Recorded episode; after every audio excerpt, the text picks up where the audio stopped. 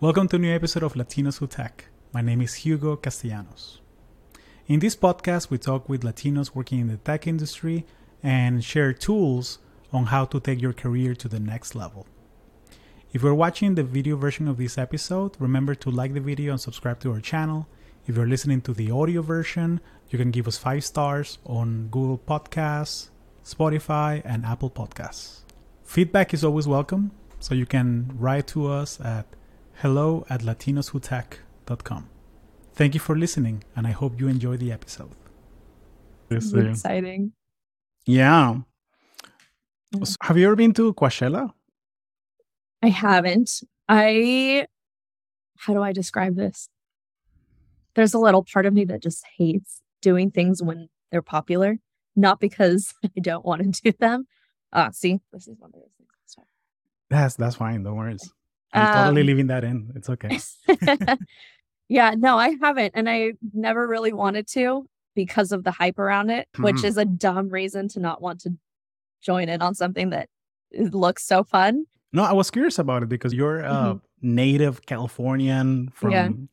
So I'm always curious about that because I know people yeah. travel from all over the world. And yeah, uh, and also kinda a unique Californian. I come from a very small town. I'm just outside of Yosemite. Was never really involved with pop culture. If anything, I think I age myself a little bit because pop culture got to us maybe four years after it hit everybody else in got major it. cities.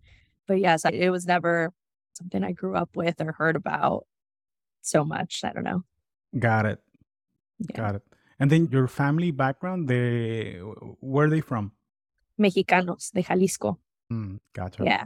Yeah. My both my parents are from San Juan de los Lagos, about two hours from Guadalajara. And they've been they immigrated. Oof, my dad was like sixteen when he first immigrated to California. And I think don't fact check me on this because I will be wrong, but I think it was during the Reagan administration that he was able to apply for residency as a... Yeah, the, the amnesty yeah. thing, I remember. Yeah. Got his citizenship, got married. My mom came over and they both got jobs working for this family-owned hotel business just outside of Yosemite. So they've been there for about thirty years now, thirty plus years. And yeah, so my entire... It became one of those things where like, se viene uno y se vienen todos. And so my dad brought over all of his brothers started also moving. He moved there with some of his brothers. And now it's very... We're very fortunate to all live within a thirty minute radius of each other, except for one aunt that I have that lives in San Francisco. But that's hardly the case when you hear of families, you know, that, that immigrate. They either stay apart in two different countries or moved to completely separate cities. So we, we have a unique little hub just outside of Yosemite. That's very special. I'm yeah. glad that you treasure that. That's very special. And I'm used to having, and I'm sure you do as well, the having that WhatsApp group chat. Yeah. And, and, and some cousins are in a different time zone. And yeah, yeah. that's that, that's my experience. Like my family is split between the U S and Spain. So, okay. Yeah. Like I always...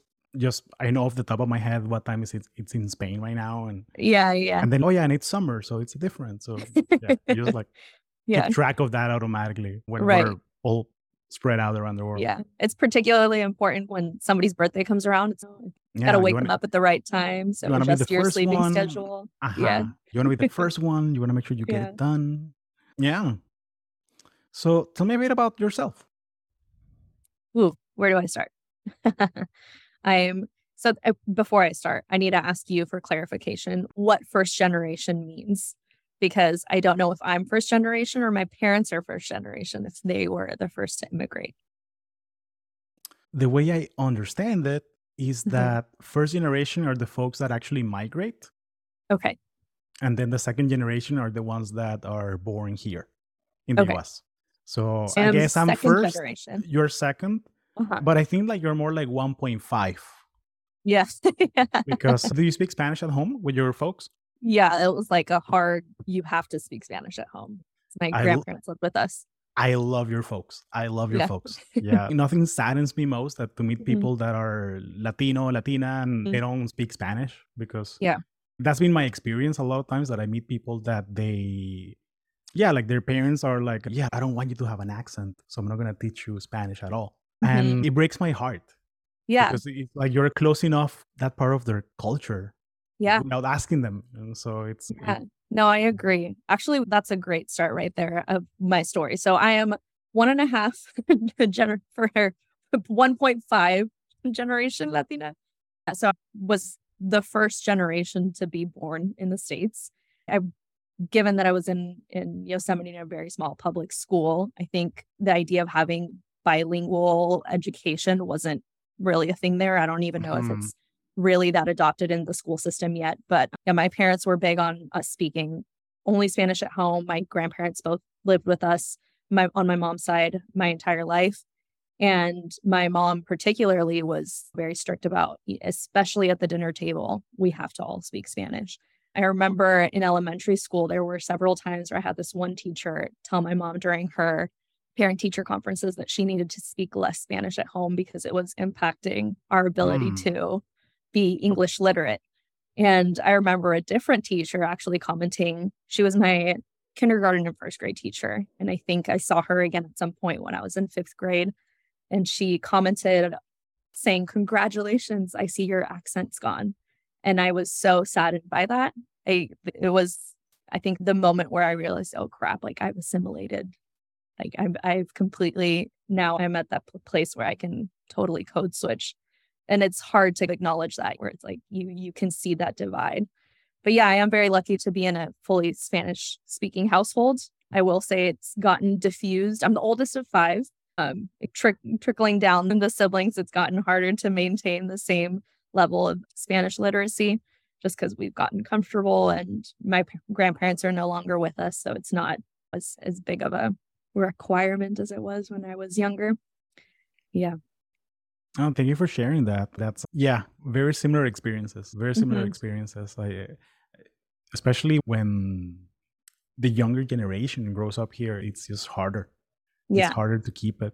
And I think that the generation after yours, they're going to be full-blooded Americans. That's the best yeah. way to describe it. And I find also that, at least like, because I lived in California for eight years, mm-hmm. and I find that a lot of people, they feel like, oh no, I'm Californian first.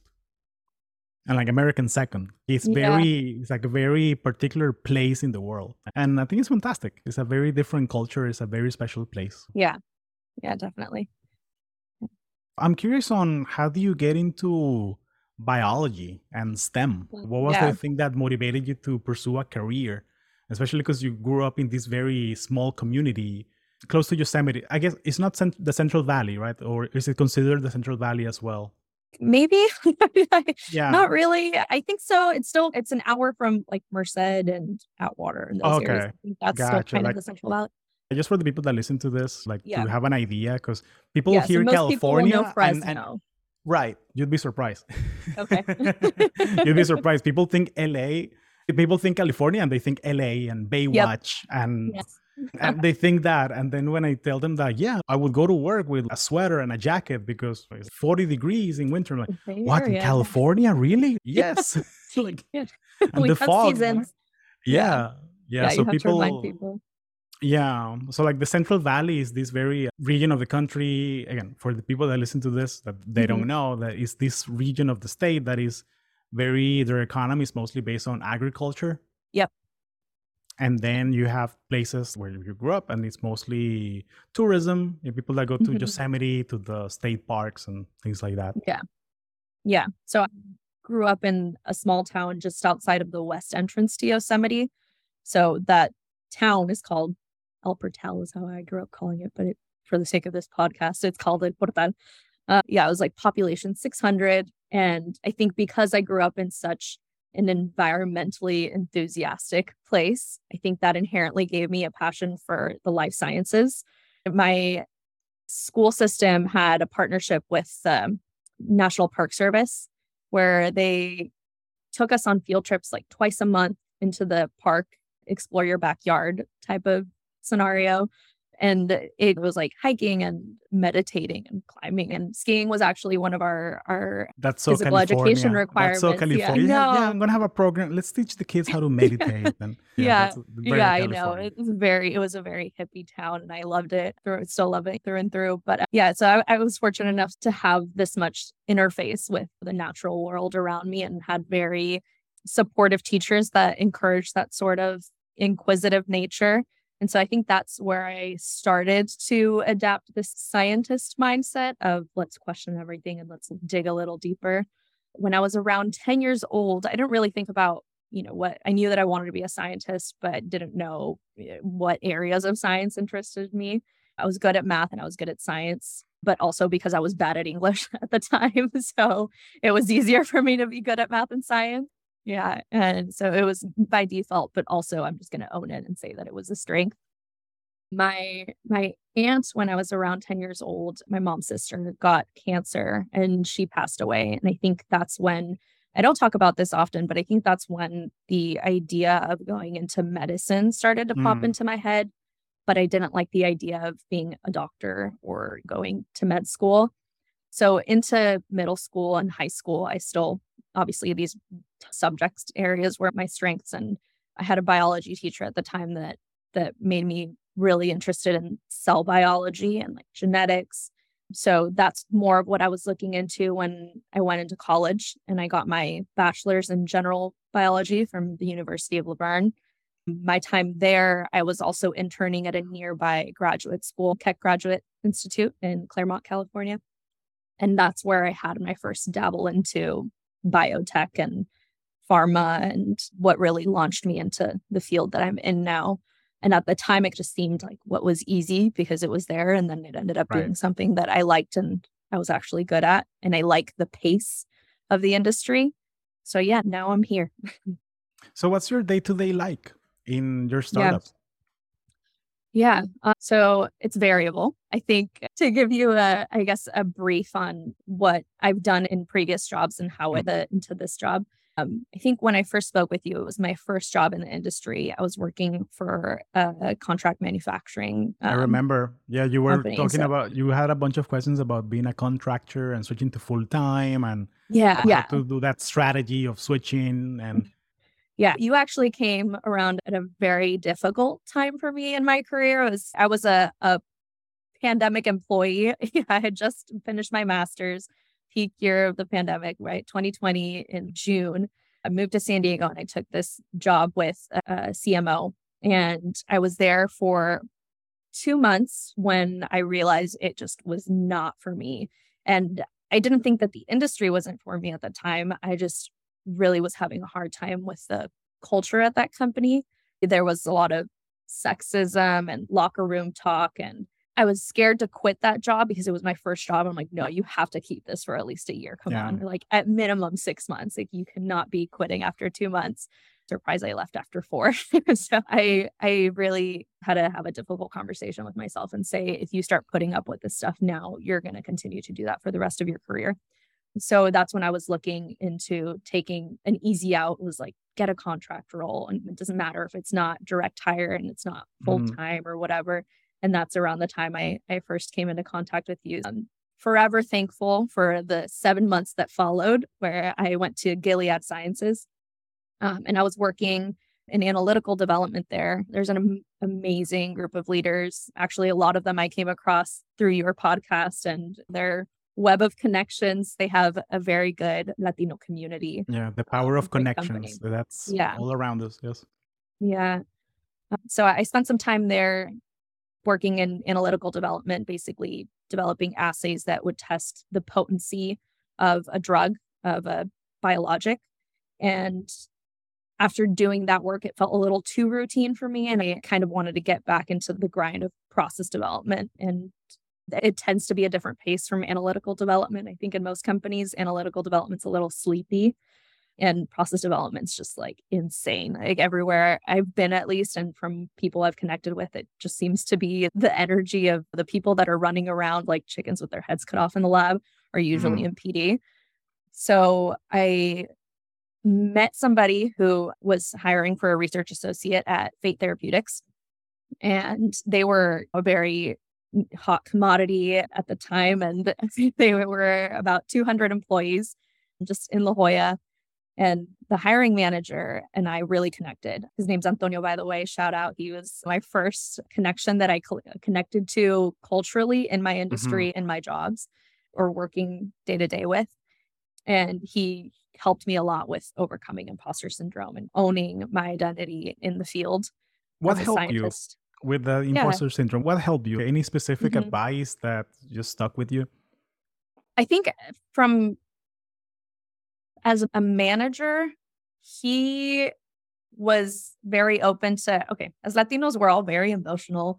We carry a lot of feelings. I don't want to generalize for everybody. Maybe I'm just particularly emotional, but I feel like we're gente con pasión. Like we we internalize things and we get very passionate about projects. And I think for me, I was struggling with the dynamic of being this scientist in a field that is so variable and inconsistent. For cell therapy in particular is requires very flexible work schedules. And at that time, I wasn't really getting weekends and I wasn't getting a lot of time to go visit family. And I had my grandpa pass during that time. And so I was struggling with a lot of personal things that mm. made it harder to be at work and to feel like I was being a, a good researcher, supporting my team. And I think him creating space for me to digest all those feelings, which was absolutely not his responsibility as a manager, made me feel like, okay, it's okay to bring this side of myself to work. And I was having a conversation about this with my brother actually earlier this week. I, I think a lot of the times in any industry, you're really inquired about what you can bring to the table and what you can offer and what your skill set is, but you're never really asked about your story. And I think this mm. is the first coworker, colleague, boss that I had where I felt like I could bring some of my baggage, if you will, to the table as well and be like, this is why I'm off these last few weeks. It's because I'm feeling imposter syndrome and I miss my family and I'm very family oriented. I grew up in a house with nine people and three bedrooms and I'm feeling all out of sorts, trying to just collect life after that um, or catch up with life. Right. Like I'm delivering at work, it, it, a lot of things. You just mm-hmm. feel messy and discombobulated. And I think you try to leave that at home and not bring it to work, but it comes with you sometimes. And yeah, I think you created... It's about being authentic, being authentic, yeah. bringing your whole self. And yeah, I hate to break yeah. it to you, but it just means having a good boss, having a yeah. good manager, having somebody that's empathetic. Yeah. And like I had a good team. That's part of the requirement, like knowing that, hey, mm-hmm. if you're not right, you're not going to perform. Exactly. So you need to give yourself space and time, and Agreed. a good leader will know that about their team. Yeah. And the team yeah, will support you. Yeah. But again, I understand that not everywhere is as safe or mm-hmm. they don't encourage you to do those things. But yeah. but when you find a place that they actually do that, mm-hmm. stay there as much as yeah. you can, as much as yeah. you can grow. Mm-hmm. Because yeah, it's it's special. It's special when you find a place there where you can be, bring on, bring your authentic self to work every day. That's, right. Those places are special. They're far and few in between. Yeah. Hang really on if you can. Means everything. Yeah, definitely.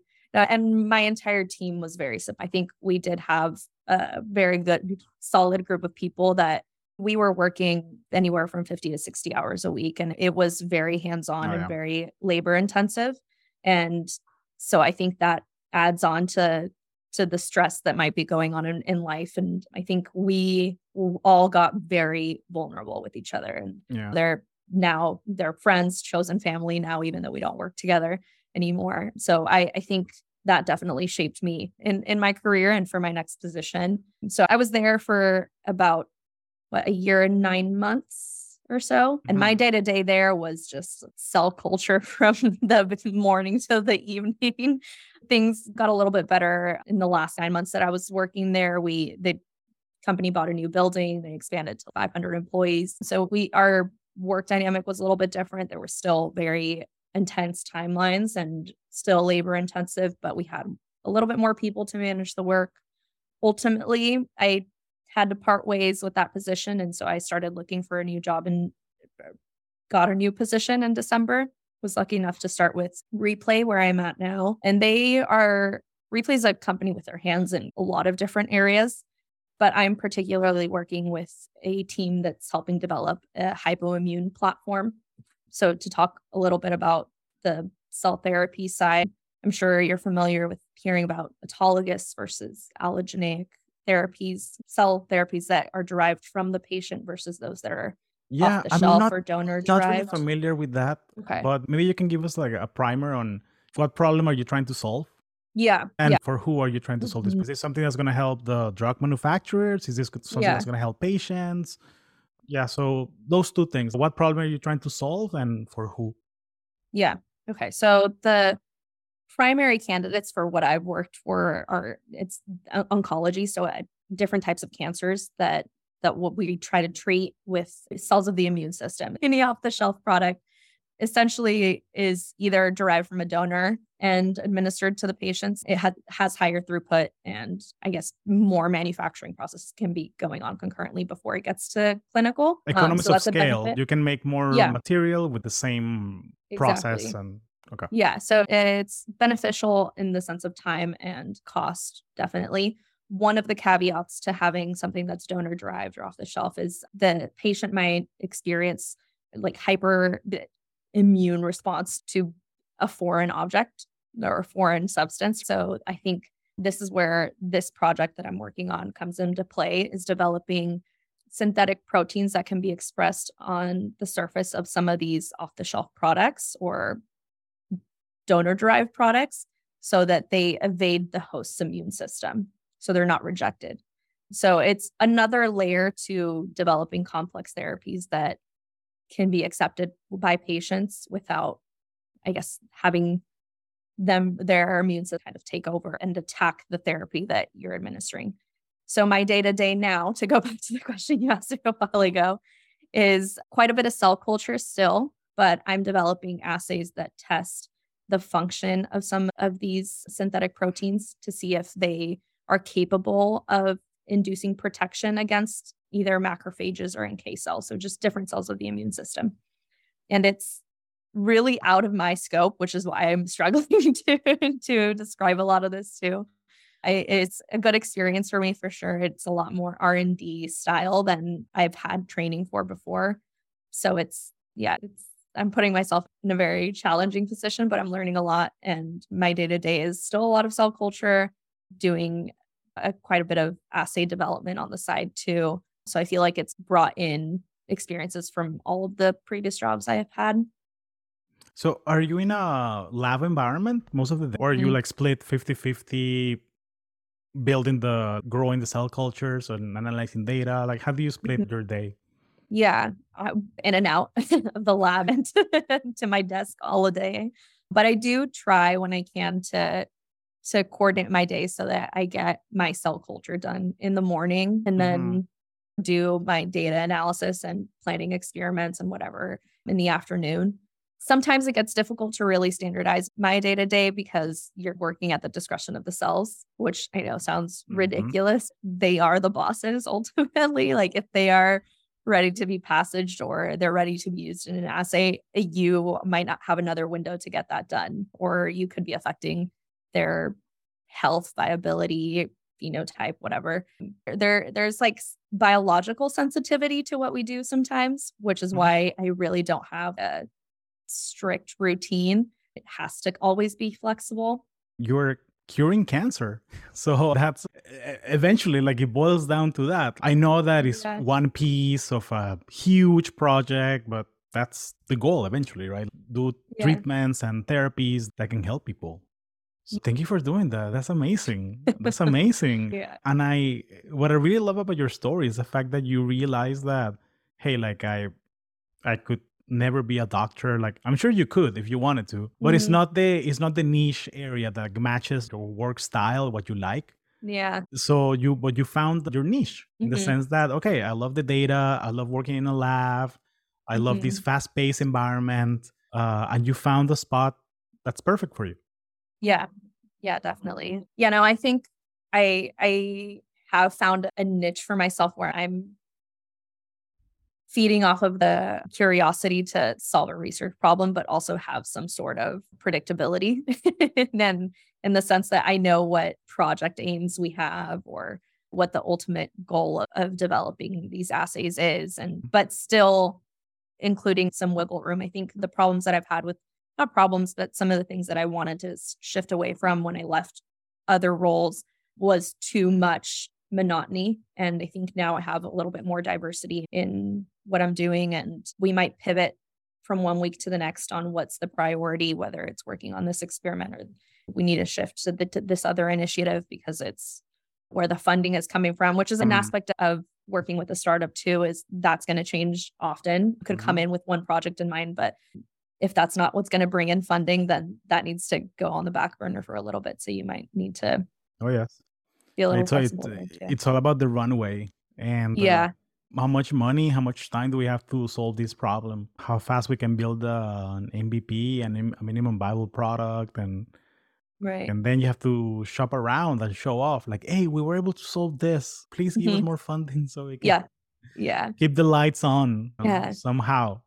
Yeah, um, and I think that's also what's, I guess, for me, difficult to grapple with, in the sense that what got me into this field was an if you go back to the beginning of my story, initially was a passion and an eagerness to help patients. And even though this is a patient-centric industry, a lot of the time, you know, these are just great research projects that stay research projects. And I think the biggest bottlenecks, at least with what I've learned so far and from hearing people with a lot more experience than I have, it comes more with the manufacturing and regulatory agencies, right? Like, mm. uh, cell therapy isn't necessarily new in it as a research topic. It's well-researched, but it is harder, I think, from what I gathered in my experience at Fate, to, to establish processes that meet manufacturing compliance or from a regulatory perspective.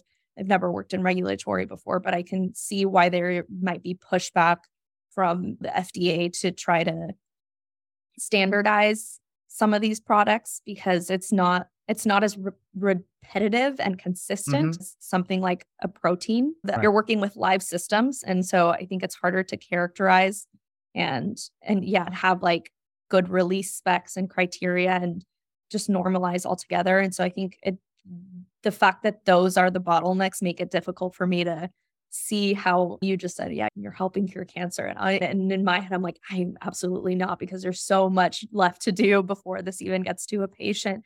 And I think that's part of what I, I think I have to, yeah, deal yeah, with on, it, on a personal level. It, it, it sounds like it's a daily struggle for you. Yeah. Like it's, it sounds like something that is very much present in, in your day to day, actually. Yeah. Yeah. I think maybe because I'm thinking of that personally, I don't know if a lot of people that end up in the like a, the startup culture and in R and D are very passionate about the science. And yes, I'm passionate about the science, but I'm also passionate about executing. And mm. that means thinking at the towards the finish line. And I, I think that's where it gets difficult, is you're either at a company that's focused on de- delivering clinical product, or you're satisfying your scientific curiosity, but mm. your focus to to deliver in clinical isn't going to happen for another five or ten years. So that's the big divide between people mm-hmm. that work in, in biotech like you, mm-hmm. and people that are software engineers. Yeah. That we can just get a bunch of pizza and coffee and make a new app in a weekend yeah. and launch it. And then yeah. millions of people download it. And it's like, a, yeah. no, you have to go through the F D A and then the trials, and there's the test it on rats, test it on humans, yeah. test it on monkeys, test it on whatever. And you know, yeah. it's a different environment altogether. Yeah. yeah. I think so. That's actually something that's unique about my team. We have, we started with our foundation and our backbone being a group of brilliant computational biologists that do exactly what you just described, right? Like their uh, timelines can happen a lot faster, where they're just developing or designing these synthetic proteins computationally. But to get the biology to cooperate takes years. And we're not working with years when you're trying to get yeah. funding in six months. So my group is interdisciplinary in that sense, where we have, yeah, the computational side, but then we also have a group of cell biologists that are trying to bring this into reality and see how these designs actually act mm-hmm. in a biological system.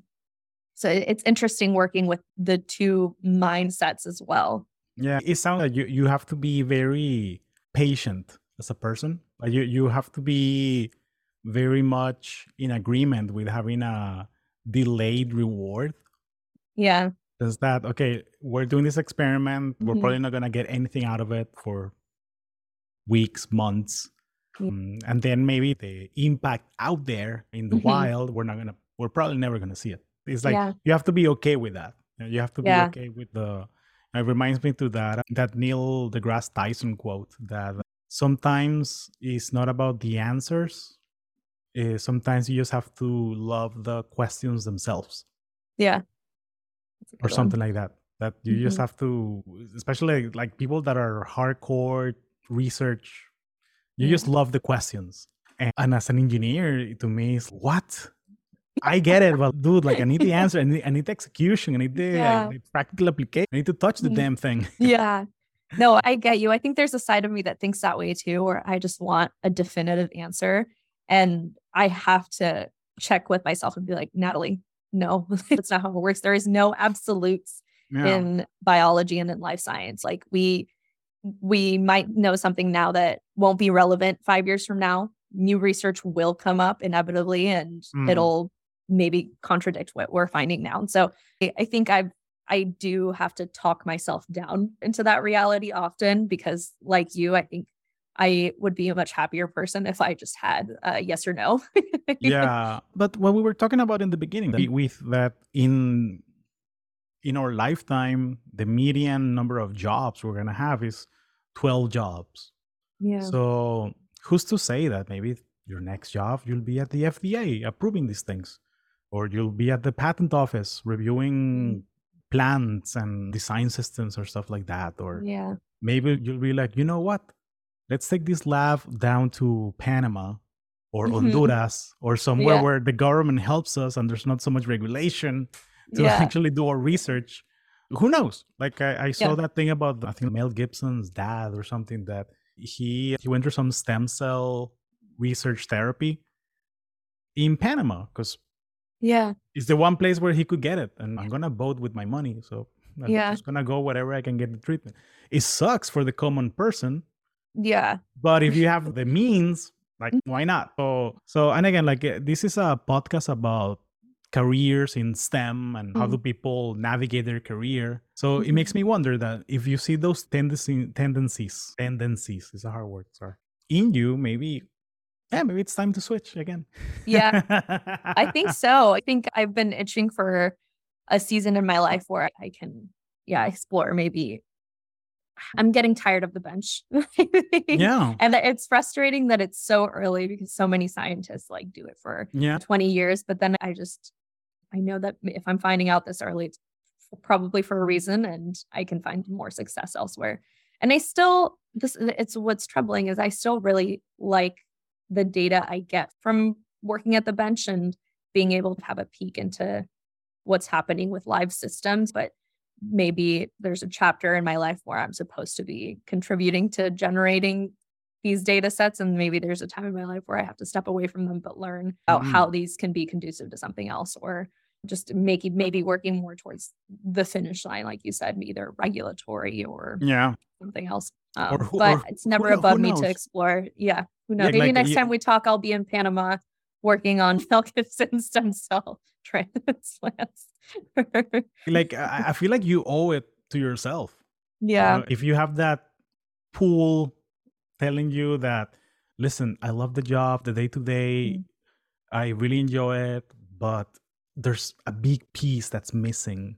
Because, yeah, you have these, uh, there's that cliche saying that you have only you have only one life. Like, oh, you have twelve lives. Like you're a different person every decade. Yeah. Every eight years, you're like a different person. Just reinvent yourself. Yeah. Who's to say that you can just go to a data science boot camp, learn data, and now you're a computational biologist? Yeah. So there's this person I want you to meet. I'll drop him. Mm-hmm. I'll drop it in the chat. He's yeah. a data scientist at a therapeutic startup in Boston.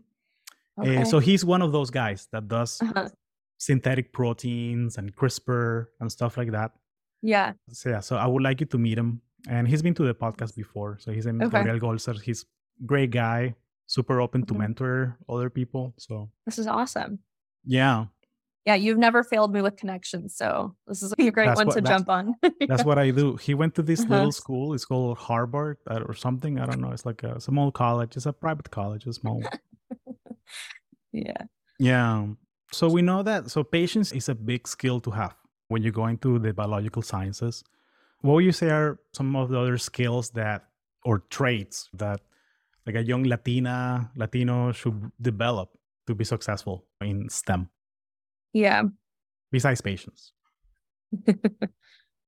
I think curiosity is the biggest force for mm. being successful. It goes back to the point you made earlier. You have to be more passionate about the question than the answer, I think, to be successful. And I think that inherently yields patience for most people, not for me. I'm still very impatient.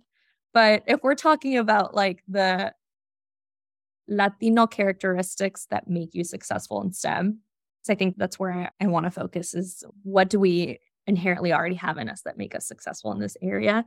I think the ability to code switch is something that maybe we don't pull on often enough, or we don't think about that we're think that we're doing. It just happens naturally. But when you're working in STEM or biotech, life sciences, you're always having to teeter to a completely different audience, right? I think it's very powerful to I, so the people that I admire the most are people who can shift their conversation from very dense science mm-hmm. to very watered down science, or it's still scientific and technical, oh, yes. to business-minded people. And I think that those folks tend to be the most successful when they know really how to shift, which is something very it's strangely difficult to come across in biotech. I've met more people that tend to hover around the let me overcomplicate this and sound as intelligent as I can, but yeah. nobody knows what you're saying. Like very jargon-filled conversations. Yeah, like unnecessary details, not, a, yeah. not enough analogies or, yeah. Yeah, and it's a very egotistical way, I think, to lead and communicate with people because it's focused around the how much do I know, not how much can I teach you or how much can we talk. Mm-hmm. It's not very collaborative. So I, I think you got it. Latinos inherently are, you're always switching from the, okay, right now I'm a sobrina and I'm going to be my sobrina self. And I'm, and then now I'm a big, I'm putting out my big sister hat, whatever. And then your professional side and your English comes out and whatever, co- you know, you're switching between. But mm. I think it's a skill that we just have already naturally because we're existing in multiple worlds within families and personal life and then work and school. And I think that it's something that you could really use to your advantage in STEM if you take it with the approach that you want to be able to connect with as many people as possible.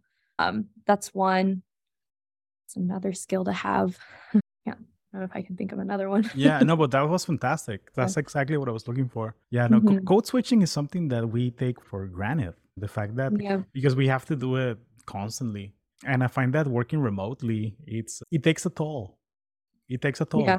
Because yeah. back before when actually I would commute to the office and be at the mm-hmm. office and then I log out for work and I'm done and that's it. But now that I have these interruptions throughout the day, like, okay, I have my lunch and then I work and then maybe I have to catch up in the evenings with a late call or something like that. Yeah. Back and forth, it takes uh, it takes so much energy.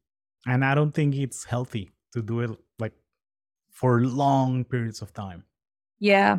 So, so finding a place where you can be your whole self, whatever it may look like, even if the pay is not that great, but hey, at least like I'm I can be myself. Like, yeah. like maybe that's the value prop. Because yeah, there's this book that I'm a huge fan of. It's called it's called What Color Is Your Parachute? Have you seen that book before? I think I've seen it around. I've never read it. Gotcha. It's this one. One of my mentors told me to read it a while ago, so she's going to call me out for this. Gotcha. Yeah. So he has a Udemy course and it's really good. um mm. you, you can probably do the course like on a Saturday, like okay. It's like a hour and a half course. It's not that long. uh, uh-huh. But he talks about the intersections on your career. yeah. You have several things, like you have I think it's five things. You have what kind of problems are you solving, what kind of people are you working with, which ki- skills are you using, how much money you're making, and mm-hmm. where do you actually live. So it's those intersections, those five things. Yeah. That's what makes your career. So like maybe you are making, maybe you're not making a lot of money, but you're living in the place where you love living. You're working with people you enjoy working with. You're using the skill sets that you want to use. Mm-hmm. So Yeah. So you look at, okay, so which of these five things do you value more? You know, yeah. So maybe the, make sure that the top two, like you're meeting them. Yeah. So yeah, so it's an exercise on finding from those five, which ones are a match for you right now. Yeah. And the idea is that you do it like every five years or so, just mm-hmm. to checkpoint. Am I still yeah. in the right place? No? Yeah. Okay, let's start looking. But but really like something fun. Uh, it's, it's because, again, it's your life. You should have some fun while you're at it. Yeah, yeah. What advice do you have for, I, I feel like we're we're in a culture that's chronically optimizing, right? It's, okay, we I got the house, I got the location, I got the pay. Now I just need to get the culture. So my next move is to find the culture. So we're constantly trying to have it all. What advice do you have for stepping away from that mindset where you're okay with compromising some things, or how do you prioritize what's the most important to you at this time in your life and be okay with sacrificing the rest? Stop comparing yourself to other people. Mm. That's the big thing. So leaving social media for me was a huge thing. Stop. I stopped using it as a tool to distract myself. Yeah. So I stopped looking at, oh yeah, look at my friend that just went to Bali, or oh, look at my friend that is in Italy right now, and oh, look at my friend that's a digital nomad and backpacking mm-hmm. through Europe. And because I think that when I was younger, mm-hmm. I was comparing myself to other people, and it almost felt like a performance piece. Yeah. To show off, oh, these are all the cool things I'm doing. And mm-hmm. and it's not healthy. Yeah. It's not healthy. Like it's it's it's cheesy, but you should compare yourself to who you are, who you were the day before. Yeah. And then you do that for enough days in a row, and guess what? You're gonna become a better person. Yeah. So finding what do you actually care about. Like when I lived in Silicon Valley, I cared about doing all these events and networking and getting those promotions and climbing that ladder and making money. And then pandemic happened, and it's, oh, wait, none of the things that kept me here are still going on. None of right. the events, like going to the beach and the beach is closed. Oh, my yeah. God, what the heck? Yeah. Really? Yeah. Okay. And I'm like, okay, uh, okay, time to, okay, ciao, California. You've been great. I'll see you in a few years. Yeah. Yeah, so I switched to a place where I, I'm back home in Florida, and I feel great because I feel mm-hmm. I can be my whole self here. Yeah. I'm not the only one with an accent here. Yeah, that's really good. Yeah, advice. Yeah. So that's the big one for me. Stop comparing yourself to others. You can look at other people for inspiration. You can look at other people for advice in the sense of, hey, you're working at this amazing startup that mm-hmm. does this, that solves this problem that I really want to solve. How do I get in there? What worked for you? Yeah. But you need to do the hard work first on what do you actually want. Like if it's important for you to be in a place where you're not the only Latina, then stalk some Latinas in LinkedIn and find out where they work and ask yeah. them, like, how do you feel about where you are? Mm-hmm. Are you the only one? Or yeah. like actually look for people that look like you. Yeah. And and that's one of the reasons why I do this podcast, is because I want to build this index of people that look like me and they talk like me, and that they work in tech. And yeah. I don't care if they work at Google or Facebook or in life sciences or these things. Like it's people that are like, for us, it's more about being Latino first and then working in tech. So it's Latinos Who Tech. Yeah. Yeah. So that's the way I look at it. It's finding out what you want first. Finding out what you want yeah. first. I like that. Yeah. And yeah, comparing yourself to other people, that's that's not the way. That's not the yeah. way, because I also thought that I wanted to have the huge house with a huge backyard. And now like I, and it's funny because like we, we watch the remodeling shows or stuff like that. Mm-hmm. And it's like, wow, that house is gorgeous. And then I'm with my wife and I'm like, ¿Quién va a limpiar esa vaina? So, if we're going to clean that house, what are we going to do? Like a five bedroom house. And then, and then, yeah, I think these, these three, three were fine. Like with this three bedroom, three bedroom, yeah. we're perfectly fine. We're, it's only the yeah. two of us. And whenever we like host people, like it, it's fine. Yeah. Yeah. And then, yeah, like buying a house is a good exercise for that too, because there's so many offers and looking at what do you value? We wanted to have a walkable neighborhood. We got it. We wanted to be able like a short commute to downtown, fifteen minutes away. So mm-hmm. close to the airport, it's ten minutes away. So we found the place, but yeah. it was tough because we have to have the conversation with each other of, okay, what do we value? What's important to us? Sometimes something very helpful is going completely negative. What definitely, what's the thing that you don't want? Yeah. Sometimes if you get stuck in, I don't know what, like, I don't know what I want. Okay. What don't you want? Yeah. Like hell for me would be working at a bank, like having eight a.m. in the morning, wearing a tie every day. Oh my gosh. Yeah. Like I get like yeah. goosebumps thinking about it. Yeah, so no, that's, so that, that's another direction point. You can take. You know, the like, elimination diet for life kind of thing. Uh-huh, you know? uh-huh. that, that's a good yeah. starting point. Just like writing yeah. things down and revisiting them just every mm-hmm. so often. Yeah. yeah. That's the advice for me, from me at least, like uh, to find out what you want. And like this book, I recommend it. Like, I know that, oh yeah, read this book. It's, it's a lot of work. So, yeah, but the, tarea. see, yo sé, but, uh, but the, the course is pretty good. It's like an hour and a half and you mm-hmm. walk away from it with these tools. Yeah, and, valuable uh, self-awareness. Yeah, no, self-awareness is key, I think. Mm-hmm. You know, like sometimes you just don't want to be self-aware. Sometimes you just want to have fun. Yeah. yeah. But it's helpful. It's helpful. Do that check-in with yourself and, okay, yeah. am I doing the right thing? Okay. So I want to be respectful of your time.